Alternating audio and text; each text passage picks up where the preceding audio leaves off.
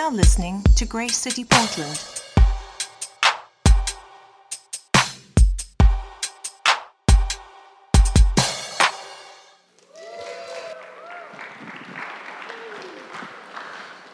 Thanks, Raquel. I'll Take that. Good morning, guys. Good to see you. As Raquel mentioned, my name is Simon. I'm the lead pastor here, um, one of several leaders at this church, and I'm really glad to see you guys. Thank you for being here. Uh, we say our, our, our vision statement, our strap line as a church is we exist so that anyone might experience truth, grace, and new life in Jesus Christ.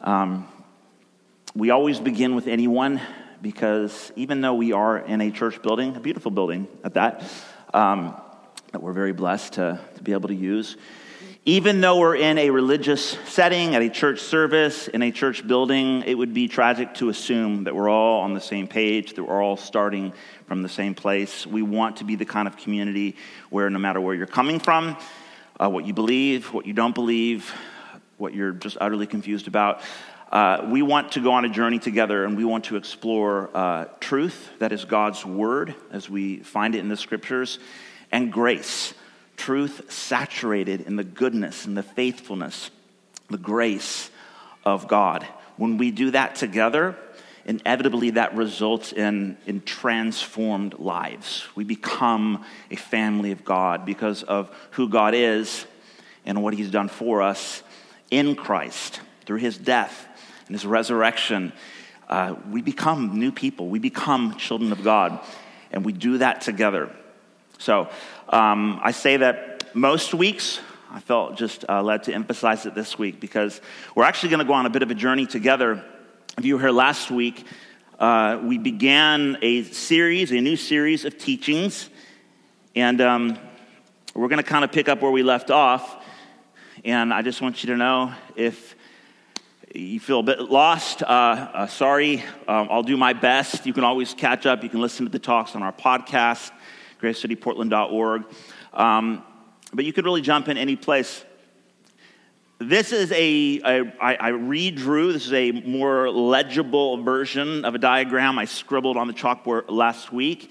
And it's a picture of a journey from deliverance, that is meeting God, being rescued by God, experience deliverance or salvation, as we often say, um, so that we might eventually be led to the final destination, that we might someday experience uh, God in all of his fullness, that we might become who, who we were given life to become in the first place.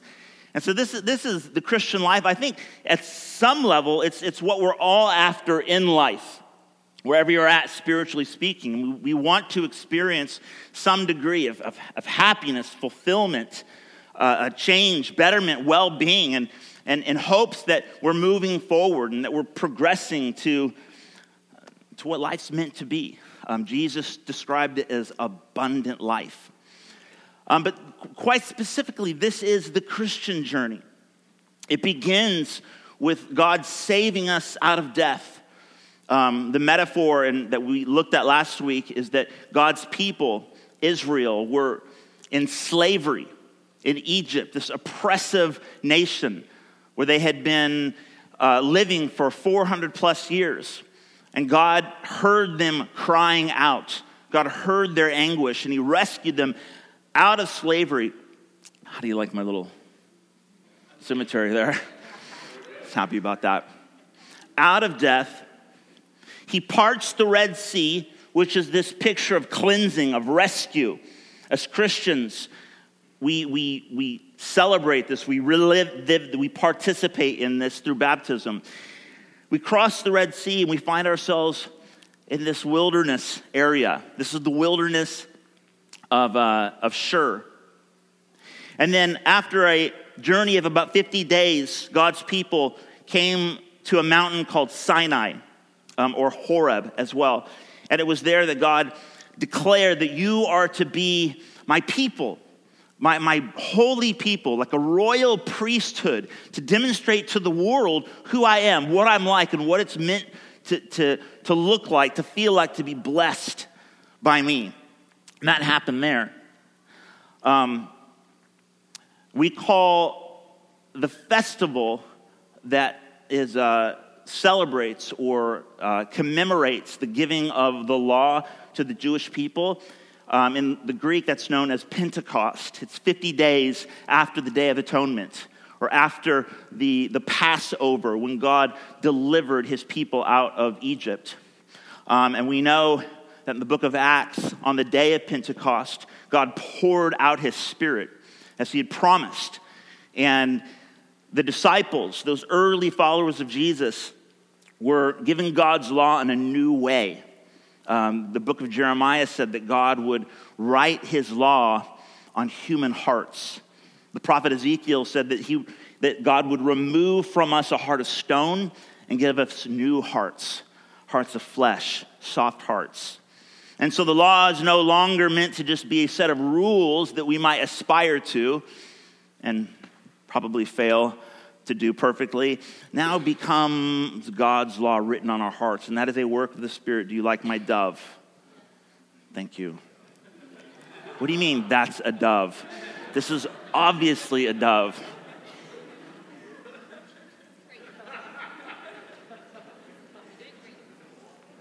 You know, let's just pray. We're, just, we're done. So I was proud of my dove. That's the Holy Spirit. From there, God moves his people. He says, Right, now you are my people. It's time to enter into the land that I promised your fathers, the land that long ago God promised Abraham, the father of our faith, that he was going to multiply his family into a, into a whole people, a people through whom God would bless and restore the entire world. And so there's this metaphor of, of God delivering his people, saving them, giving them his law, describing to him what it looks like to be and to live as his people. And he says, Right, it's time to enter into the promised land. So, right around here, God's people says, But first, before we go in, we've, we've got to send spies. We've got to check it out. We've got to get a strategy. We've got to see what we're coming up against. And so they send out 12 spies, and they're in this land for 40 days, and they quickly realize that there's giants to be conquered in this promised land. So they come back and they give a report to Moses and God's people. They say, Bad idea. We really shouldn't do this. I mean, our God is big, but these giants are really big. And so, for fear, out of doubt, they end up wandering around in the desert for another 40 years. A whole generation passes. And finally, God says, Right, it's time to try this again. He takes the next generation who had come up after this generation had died out, and he says, It's time to cross over. And finally, they pass over the Jordan and they entered in the promised land. And of course, the story only continues from there. But this whole picture of God delivering his people and taking them on this journey to ultimately enter into this land that they had been promised, it's, it's a picture of our journey. It called a spiritual metaphor call it just life. This is what Jesus invites us to participate in. If you are a follower of Jesus, then you are to be baptized as Jesus commanded. You are to follow him through the wilderness and be filled with the Holy Spirit and ultimately led on this journey to conquer giants and to be God's people in the world until the new Jerusalem touches down, until heaven becomes one with earth again. But the journey takes a little while. Just because one experiences the deliverance of God doesn't mean we automatically get transported to um, heaven someday. But there's a process.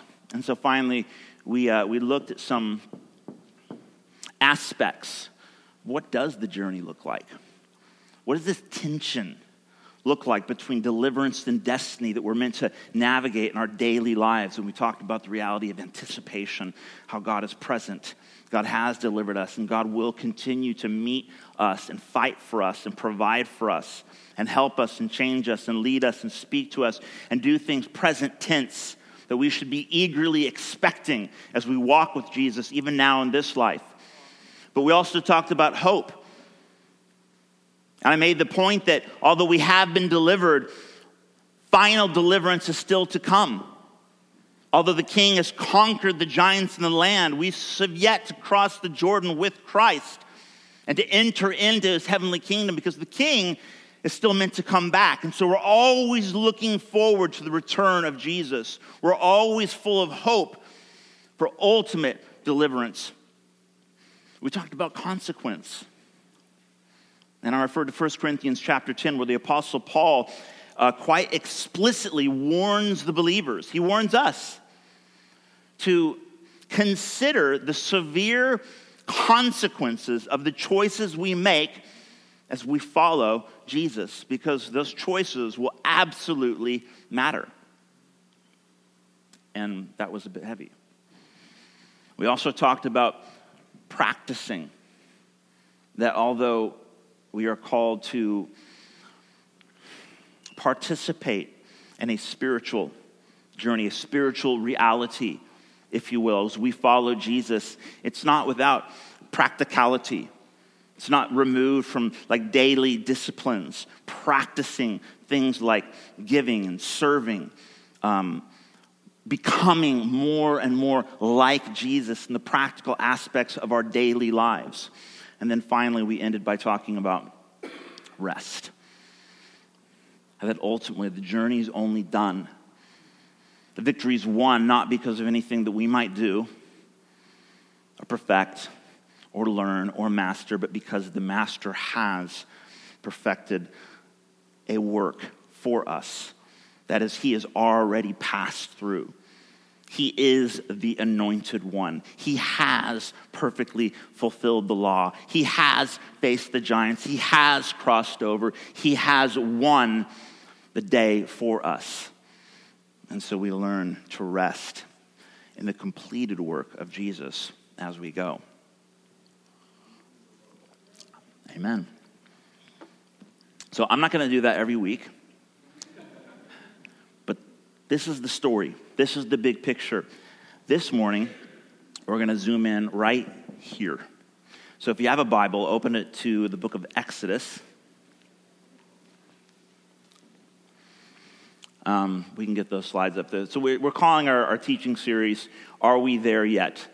Um, Life Lessons for Living in the Now, but Not Yet, I think is what we'll subtitle it. And here we go. Go ahead. We're going to look at Exodus chapter 15, verses 22 through 27. So they've crossed the Red Sea, and it says, Then Moses made Israel set out from the Red Sea, and they went into the wilderness of Shur. They went three days into the wilderness and found no water.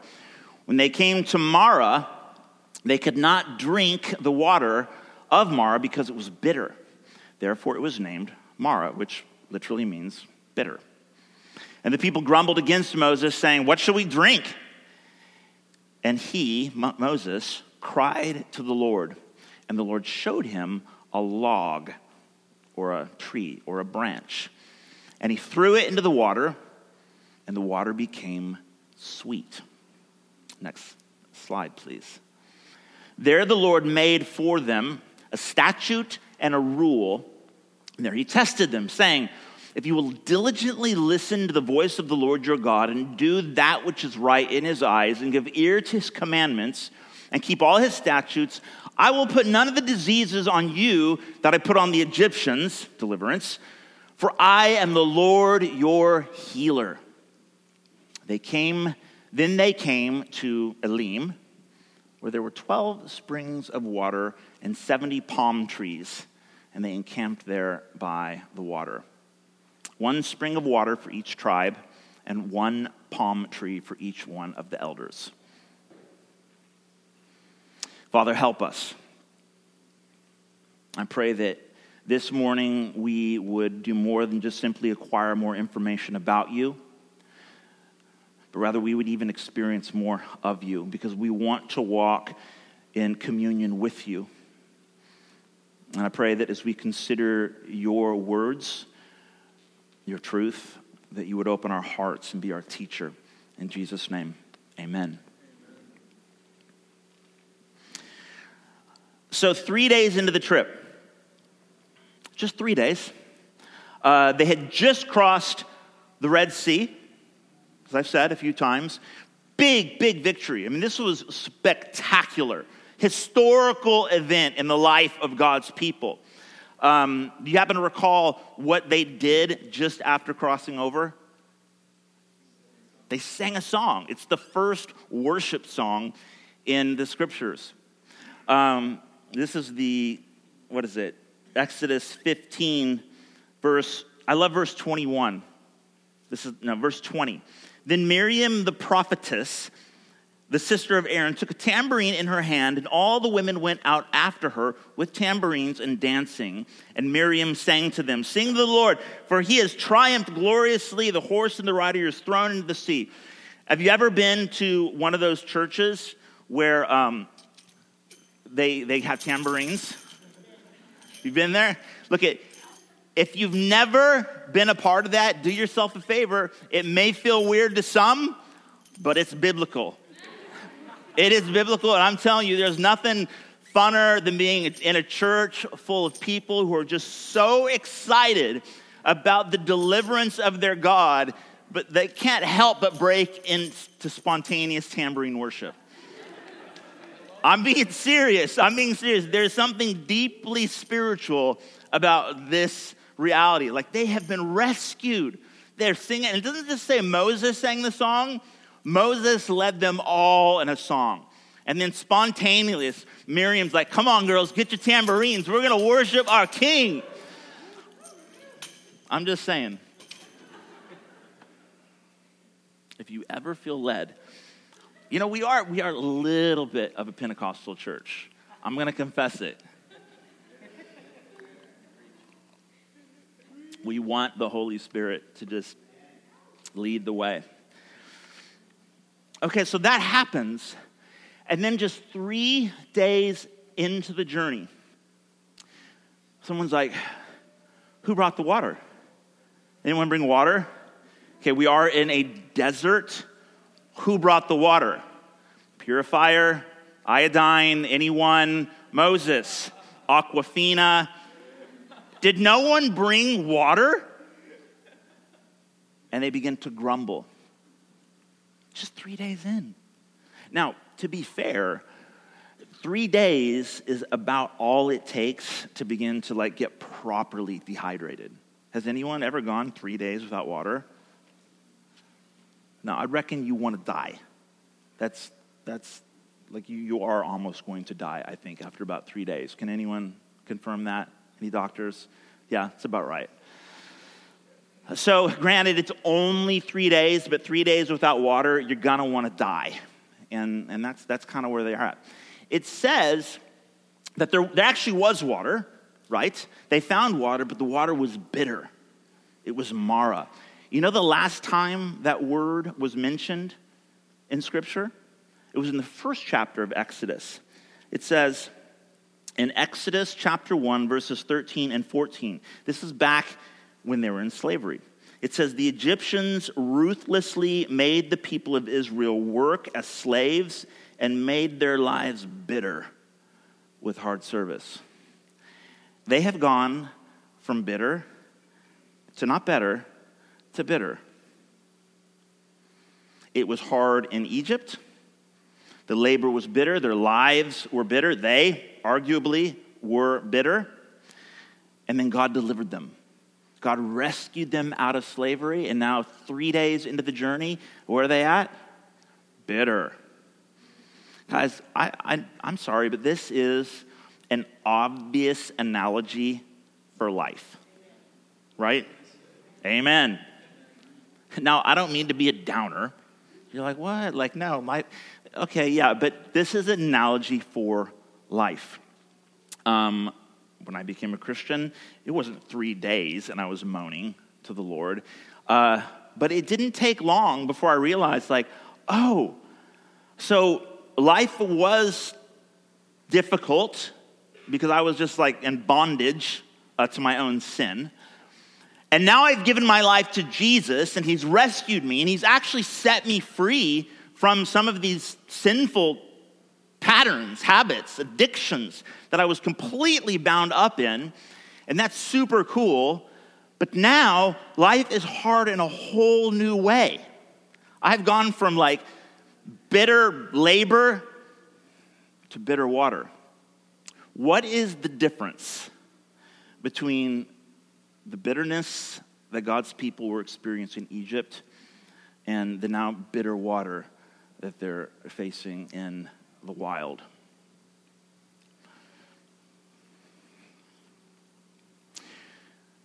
I would argue that the difference, basically speaking, is that in Egypt, life was hard, but the best they could hope for would be to perhaps maybe get a little more pleasure than pain. That perhaps the bitterness, the toil, the hard life that they were enduring uh, would be worth it if they could just get a little something out of it, more pleasure than pain. They had a master in Egypt, only their master was only interested in them so long as they brought some kind of value to the table. The difference between Egypt and the wild is that life is still hard. The water is still bitter, but they now have a new master. They now have a new master, a master who calls himself Jehovah Rophi, who says, This is not like Egypt. Know that I am the Lord, your healer.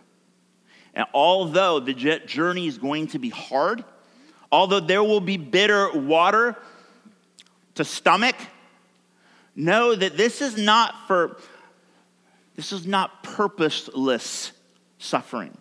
This isn't hopeless pain. I am going to use this process. I'm going to teach you some things about what it looks like, how it feels, how one ought to trust me so that by the end of this road trip, you will know that I am your healer.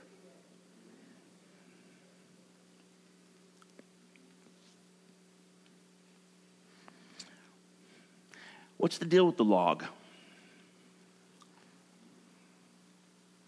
Is the log not just slightly arbitrary? Now,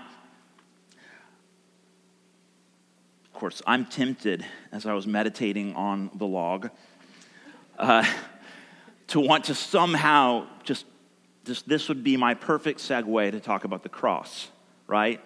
It's a tree, it's wood. Yes, this is it. Um, and I wouldn't be the first to go there. I uh, read a number of commentaries on this passage. it, it is slightly arbitrary. Um, some of the ancients, like uh, third century Tertullian, the great Trinitarian uh, theologian, Ambrose, who was the teacher of Augustine, fourth century, St. Jerome, fourth century. If you read all these guys' commentaries on Exodus 15, they all say, oh, the, the log, that's the cross. The bitter water is the law and the log is the cross.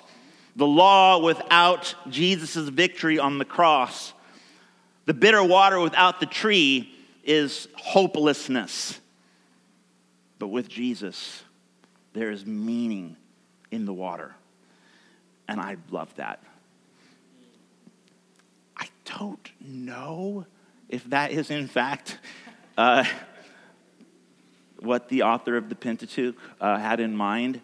I'm happy to go there. I'm, I'm down with Jerome, Ambrose, Tertullian. Um, but I, I just, I'm not convinced that that is, in fact, what the log stands for. It seems slightly arbitrary. We do know this, though. We do know this that there was a situation, there was bitter water, and there was a solution. There was a log. There was something there that when the people grumbled to Moses, their leader, which is interesting, uh, Moses did what any good leader should do he prayed.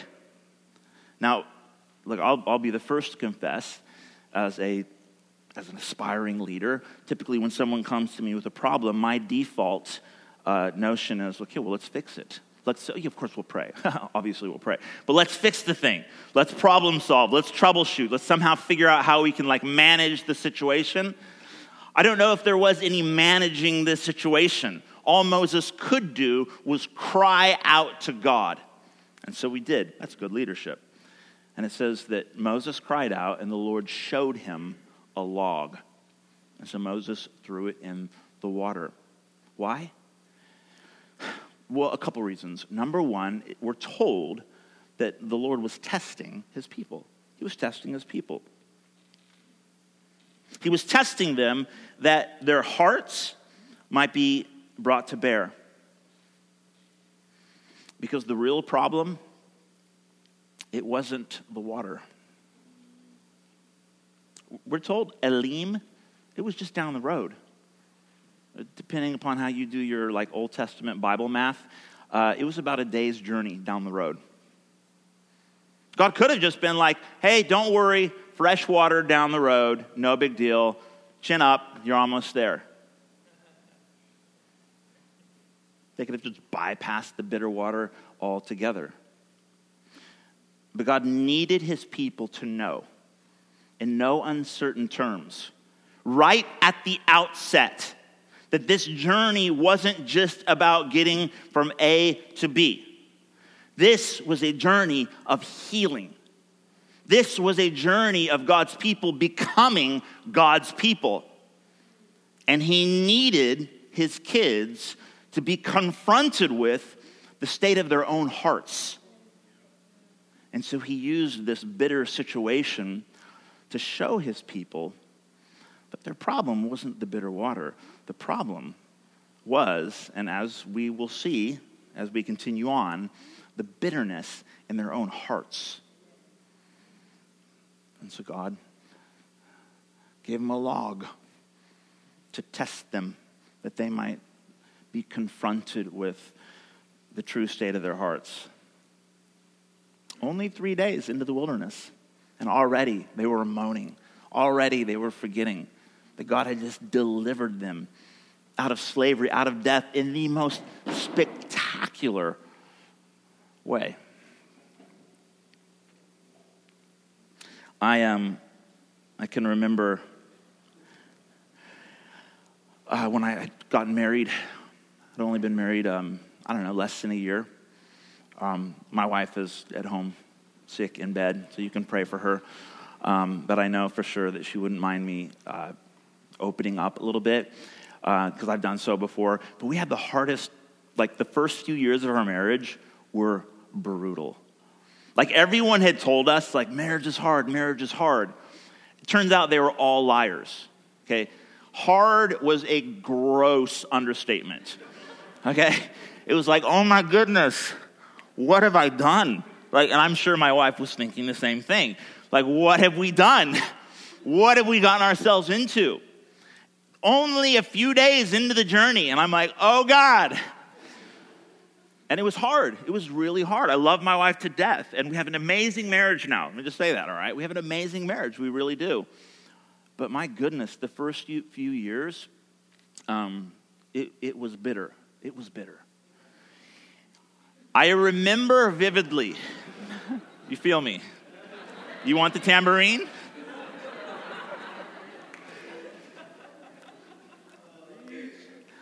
I remember going on a walk. I, I, this is so vivid in my mind. And, it, you know, I was, I was just distraught. It's just hard. I'm just like, I don't, this feels so hopeless. feels so hopeless. And I knew what I, I, should be thinking and feeling because I was a Christian and I, and, I, and I read my Bible. But emotionally, like in my soul, I'm like, this is just so hard. I feel so, so hopeless. And I was going for this walk and I kept praying this prayer Lord, just help. Lord, help. Lord, Teach me to love my wife, your daughter, the way you love her. Teach me to love Shirley the way you love her. And I remember God spoke to me. This doesn't happen to me often, but he, he spoke to my heart quite clearly. And he said, Son, you want to learn to love like the cross? It's going to cost you everything. What you're feeling right now is, is, is what it feels like to make your way to the cross. Jesus said, if you want to follow me, take up your cross daily and follow me. If you want to learn to love like me, okay, my love is most spectacularly displayed through my death on the cross. The scriptures tell us that God demonstrated his love for us in giving his own son as propitiation for our sins, as an atoning sacrifice for our sins. That's how God loves his kids. He dies for us. And not because we're just so lovable and despite our unlovableness. Felt like there should have been one more syllable there. God dies for us, and that's how he loves. And I was like, wow, okay. So that's the journey I'm on. So that, that's what I've signed up for. And I realized that the problem wasn't Shirley. The problem wasn't our marriage. The problem wasn't our circumstances. The problem was that we were broke and living in London. None of these things were the bitterness factor. It was my heart. It was my heart that God was after. Oh, amen or oh my.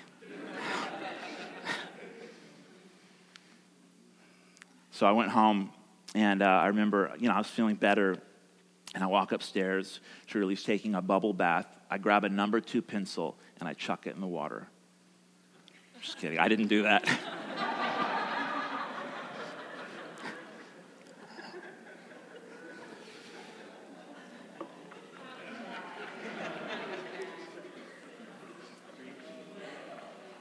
Sorry. I've been I've been thinking about that all week. it's kind of funny. Mm. So the log was a means of testing. It's a means of testing. second thing, the law was a means of teaching. God was teaching them the fundamental lesson of listen and obey. Listen and obey. That's what happens when you have faith in Jesus. You listen to him and you obey him. Okay, that's, that's the logical outworking of trusting someone, of trusting Jesus. It, in fact, it says in uh, James chapter 1, verse 22 Do not merely listen to the word and so deceive yourselves, do what it says. Okay, this is the fundamental lesson of listening and obeying. It says in verse 25, there the Lord made for them a statute and a rule, and there he tested them, saying, If you listen carefully to the Lord your God and do what is right in his eyes, then I won't curse you. This won't be Egypt all over again. You will discover that I am the Lord your healer, and I will heal your hearts. What a wonderfully painful lesson. To make it to their destination, God's children would have to trust Him. Three days into the journey, no less than the day when they were delivered out of slavery in the first place. The same trust that they had to employ as God led them out of Egypt, took them through the Red Sea, was the same kind of trust, if not more so, that they would have to practice and learn and grow in as the journey progressed. This is the book of Galatians. We don't begin by the Spirit only to perfect ourselves in the flesh. We don't begin by grace. We don't begin by trusting God, only then to work it out on our own as we go along. The same faith that God's children were using three days in the journey was the same faith they're using day one. And this is the lesson that God was trying to teach them. Only three days in, giants still await. He needed them to understand this was great. This was awesome. This is something to sing songs about. This is only the beginning. And God's beginning to teach them at the very outset how this thing's going to play out. How, in fact, you are going to cross the Jordan, how you are going to face the giants, how you are going to enter into God's kingdom to ultimately experience the fullness of His life. The lesson that you're learning now, the bitterness in your heart that God is dealing with now, is in preparation for giants to come. God is teaching his people constantly. He's healing us so that we might be strong in the power of his might, that we might learn to trust him, and increasingly so, because he is the one who's faithful. And that's why ultimately we're all learning to rest in Jesus. Let, let me say something quickly, and, and we're actually going to close. We're going to have a baptism this morning, if I didn't mention that earlier. Um, when Jesus was hanging on the cross, this is the gospel according to John, it said that when all things had been finished, Jesus cried out, I thirst. And it said there was a jar of sour or bitter wine sitting nearby, and someone grabbed it and gave it to him, and he drank the bitter wine. So they dipped the hyssop branch into the bitter wine and gave it to Jesus, and he took it, and after that, he yelled out, It is finished. Jesus cried out, I thirst. The thirst they were experiencing here, the thirst that we experience in the wilderness, is the thirst that Jesus experienced for us. Now, I know that might seem like, but what does that actually mean for my emotional state now? What does that mean for me when it feels like my marriage is just is, is hanging on by a thread? If that?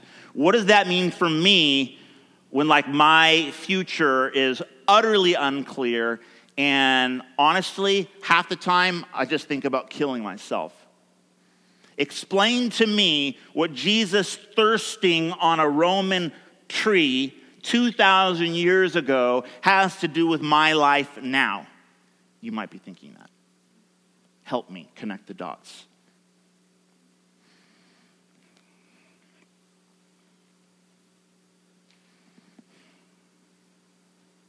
There is a reality of the Spirit of God present, dwelling in our hearts, that transcends any philosophy or technique or, or religious routine that you might subscribe to. This is one of the the aspects of the Christian faith that is fundamentally unlike any other religious system or philosophy on offer out there.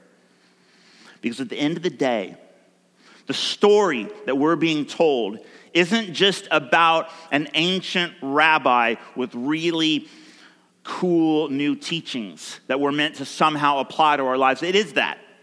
I don't want to marginalize the teachings of Jesus, but what makes it so profoundly different and awesome and relevant to what we're talking about is that God puts His Spirit in our hearts.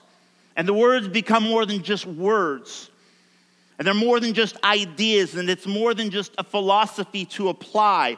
The Spirit of God begins to fill our hearts with His love. Hope begins to become a reality on the inside of us, despite how bitter our circumstances may be, despite how I might feel about them. Peace that surpasses understanding, anything that makes sense begins to grow on the inside of us because the Spirit of God has been poured into our hearts. And you say, like, for real? That's a real thing? Yes. Yes. And if you've never experienced it, I couldn't encourage you more. Say yes to Jesus. Thank you. I like you. I'm glad you're here, Lynn. No, keep it going. We are filled with the Spirit of God. And we realize that Jesus thirsted for us that we might experience rivers of living water flowing from within. That as Jesus emptied himself out for us, we can be filled with him and his spirit because of who he is and what he's done. It's not complicated, almost unbelievable. But, guys, it's true. It's true.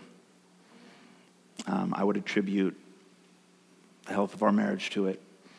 I would attribute um, anything good in my life lately to the Spirit of God transforming me from the inside out, displacing that bitterness with His love, His joy, and everything that's good. Can I invite the worship team to come forward, please?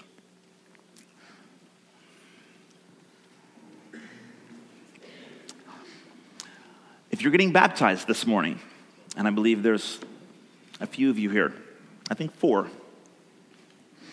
um, now would be the time for you to go ahead and change if you'd like to do that. Uh, Casey is going to be standing at the back of the room there. We've got some towels for you um, and she can give you one of those towels. We're going to uh, worship together as we normally do. Think of this as a time of response. What is it that God is saying to you this morning? What do you simply need to thank God for this morning? What bitterness, perhaps,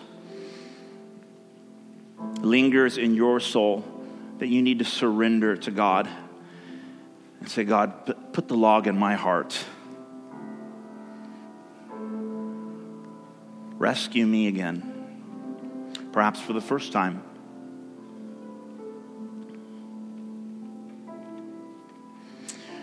First Peter chapter 3 verse 21 This water this water symbolizes baptism that now saves you also. And not the removal of dirt from the body, not the physical act of baptism, but the pledge of a clear conscience toward God. It saves you by the resurrection of Jesus Christ, who has gone into heaven and is at God's right hand with angels, authorities, and powers in submission to him. Our friends who are about to enter into the waters of baptism are about to declare their yes to Jesus. It's a picture of them entering into the water, passing through the Red Sea, being cleansed, dying to self, only to be raised again into new life, just as Jesus did three days later. It's a beautiful picture, it's a powerful picture. A couple of them may have actually done this before. You know, I was baptized when I was a little kid. I'm very grateful for the experience. It's wonderful. Some of you were probably baptized as a little kid. When I was 24, I finally realized what it meant. For the longest time, at the very most, I would have like considered myself to be agnostic. And then I found myself in a little Christian meeting and someone was preaching Jesus. And my goodness, the Holy Spirit just convicted me of my sin, cut to the heart. I'm like, what am I doing with my life? This is not what God gave me life for. And so I gave my life to Jesus.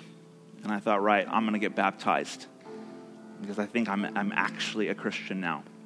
And that's, that's some of your stories. If you would like to get baptized this morning, if you'd like to join our little crew, uh, you're very welcome to do that. Um, you're like, I didn't bring anything. I, we might have some, some shorts and t shirts, or you can just go, go clothes all in. Let's stand together.